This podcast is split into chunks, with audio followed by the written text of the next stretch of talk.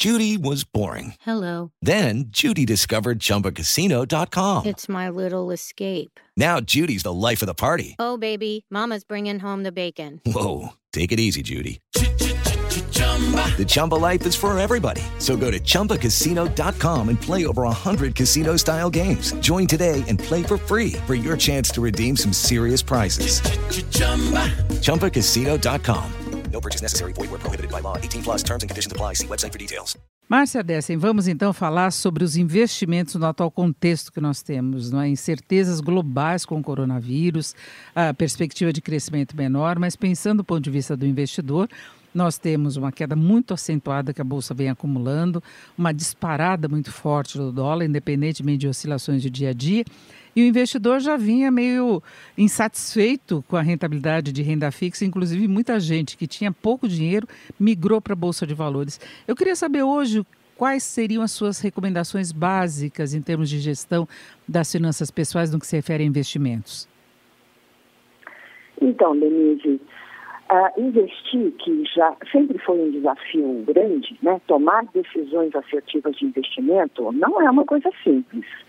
E agora ficou mais difícil ainda, porque com tantos fatores negativos, mesmo uma carteira bem diversificada, que em tese ajuda a reduzir o risco, está apanhando, né? Está perdendo, está com uma rentabilidade provavelmente negativa. É, e realmente o investidor está assustado. Então a primeira recomendação é calma, respira, não faz nada sob pressão. Né?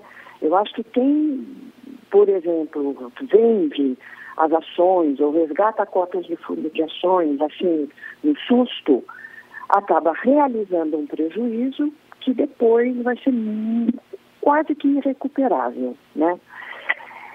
Vai, serve de aprendizado. A, a lição aprendida do jeito mais difícil é ver que o risco existe, que é possível sim ver o capital se desvalorizar muito de um dia para o outro, uh, ou em vários dias seguidos, e, e, e, vai aprender ao longo do tempo, ou já aprendeu antes, que a recuperação pode levar muito tempo, né? pode demorar muito mais. É, agora, o que fazer? Quem já está na renda quem já está na renda variável, em ações, por exemplo, eu acho que não tem muito o que fazer, exceto esperar. É, se foi uma decisão consciente de investir em ações, é, sabia que essa volatilidade existe, que esse risco existe e que o horizonte de tempo é longo. Evidentemente que ninguém entra na bolsa achando que vai cair ou que vai cair muito logo depois mas é um risco que as pessoas deveriam saber que pode acontecer. Que pena que aconteceu na sua vez, ou que aconteceu agora. Então a dica é entender o que está acontecendo, analisar as perspectivas de recuperação, eventualmente, inclusive, se reposicionar. Aquela velha história de que quando os preços caem bastante, está na hora de comprar e não de vender. Então não é para comprar só porque o preço caiu, Denise. Muito claro isso. É para comprar se, primeiro se tiver dinheiro, né? Se tiver dinheiro novo, dinheiro que não, não está investido. E segundo, se de fato acreditar na recuperação do mercado. Senão não adianta colocar mais dinheiro num time que está perdendo.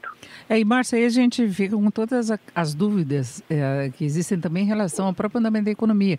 Né? Então, a, a, epidemia de coronavírus, ela causou aí uma incerteza global. Não se sabe até que ponto e quanto, qual vai ser a intensidade e duração dos impactos. E para a Bolsa pode ser a mesma coisa, não é? Pode ser a mesma coisa. Tivemos vários eventos aí externos de ordem política, econômica, ou até de saúde, coronavírus, depois teve petróleo, depois teve um certo receio uh, em função de de, da economia alemã, enfim, só vem notícia ruim lá de fora. É, e, é, e, é, interessante que as pessoas acham que se tem uma carteira diversificada, resolve. E não. Quando acontecem é, fatos como esses que a gente acabou de mencionar, É, são fatores de risco sistemático, atinge todos os ativos.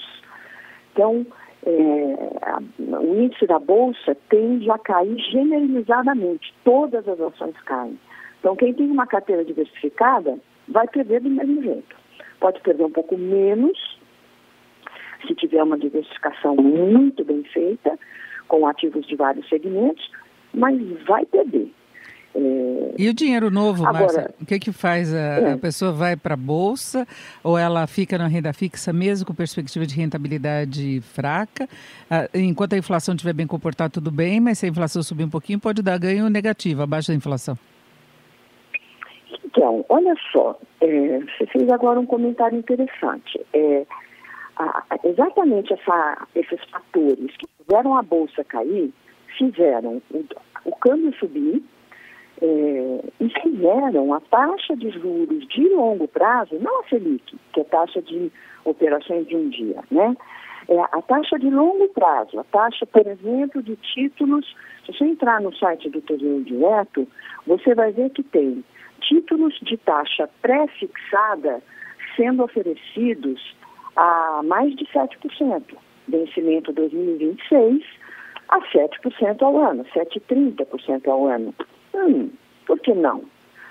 Não é? Para quem tem uma Selic a 4,25, pegar um pedacinho do dinheiro e comprar um papel pré-fixado a 7, 7,30, você está fazendo uma aposta que 7, 7,30 vai ser maior do que a Selic ao longo dos próximos meses e anos.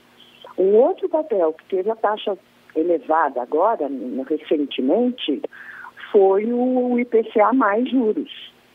É, é, é possível comprar um papel que pague IPCA mais 3,5%, 3,60% ao ano de juros. Estamos falando de juro real. Tudo bem que é um papel longo, mas é uma diversificação dentro do segmento da renda fixa é, que ajuda a criar uma carteira diversificada na renda fixa sem entrar em bolsa. E aí depende do perfil de cada um, não é? Nível de tolerância a risco e a perdas de cada um. É, é possível fazer uma carteira bem diversificada sem entrar no risco de bolsa necessariamente. É, agora, nós tínhamos um interesse crescente pelos fundos imobiliários. Como é que você vê é, essa opção no atual contexto? Fundo imobiliário é um, é um ativo de renda variável, negociado em bolsa, é, ele não tende a se sair bem é, por duas razões. Primeiro, que o, o, crescimento, a, o fortalecimento do mercado imobiliário ainda não se, se concretizou.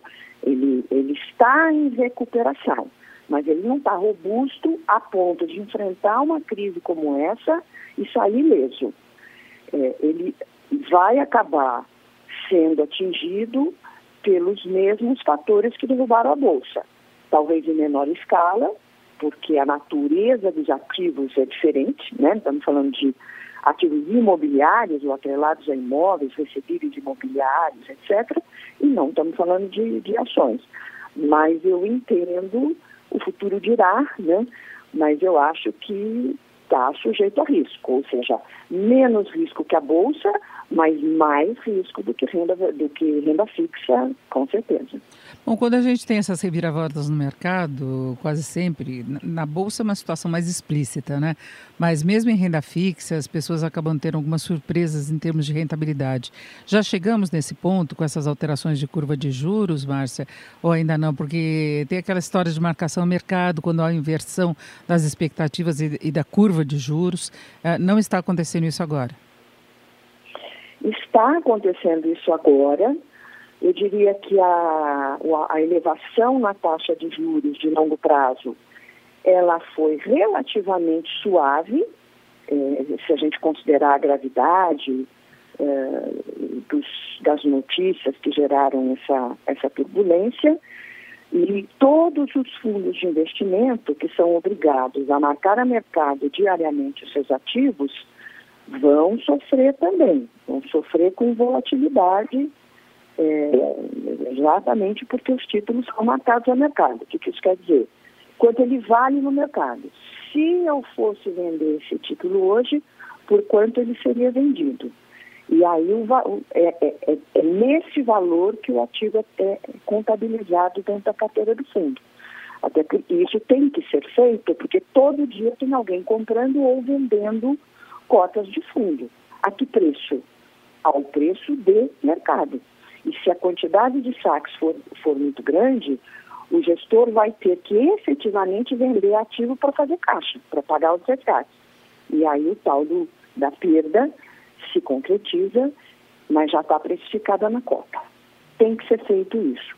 Agora, uma forma do, do investidor se proteger, mesmo os que acreditam que existe uma tendência de recuperação nos mercados, Denise, devem fazer isso gradativamente, aos poucos. Não vai pegar todo o dinheiro novo disponível, achar que a coisa vai recuperar e pronto, e colocar tudo de uma vez. Faz um pouquinho, compra aos poucos, diversifica na compra. É, é, como, é como quando a gente tem que comprar moeda estrangeira, por exemplo, que vai viajar, não vai deixar para comprar o dólar na véspera da viagem. Vai comprando aos pouquinhos, até porque você tem que fazer mesmo uma poupança para conseguir pagar essa viagem. Vai comprando aos poucos, um pouquinho por mês, um pouquinho por semana, enfim, como for possível. Então, cuidado para não entrar de vez, ser otimista, nem pessimista demais, fazendo resgate, achando que o mundo vai acabar, e nem otimista demais, achando que a partir de amanhã tudo volta ao normal, então eu vou aproveitar que o preço caiu e vou comprar. Certo. Muita calma, muita prudência nessa hora. É isso, nós ouvimos a Márcia Dessen, que é planejadora financeira, diretora da Planejar. Márcia, muito obrigada pelas suas informações e torcer para que o mercado se acalme em geral, não, é, não apenas os investidores, né? Mercado vai ter que se acalmar primeiro, porque eu duvido que o investidor se acalme sem que o mercado é, é, emita sinais é, seguros de que seremos capazes de reverter essa crise. Mas vamos lá a gente chegar lá, Denise. Foi um prazer conversar com você. Muito obrigada, Márcia.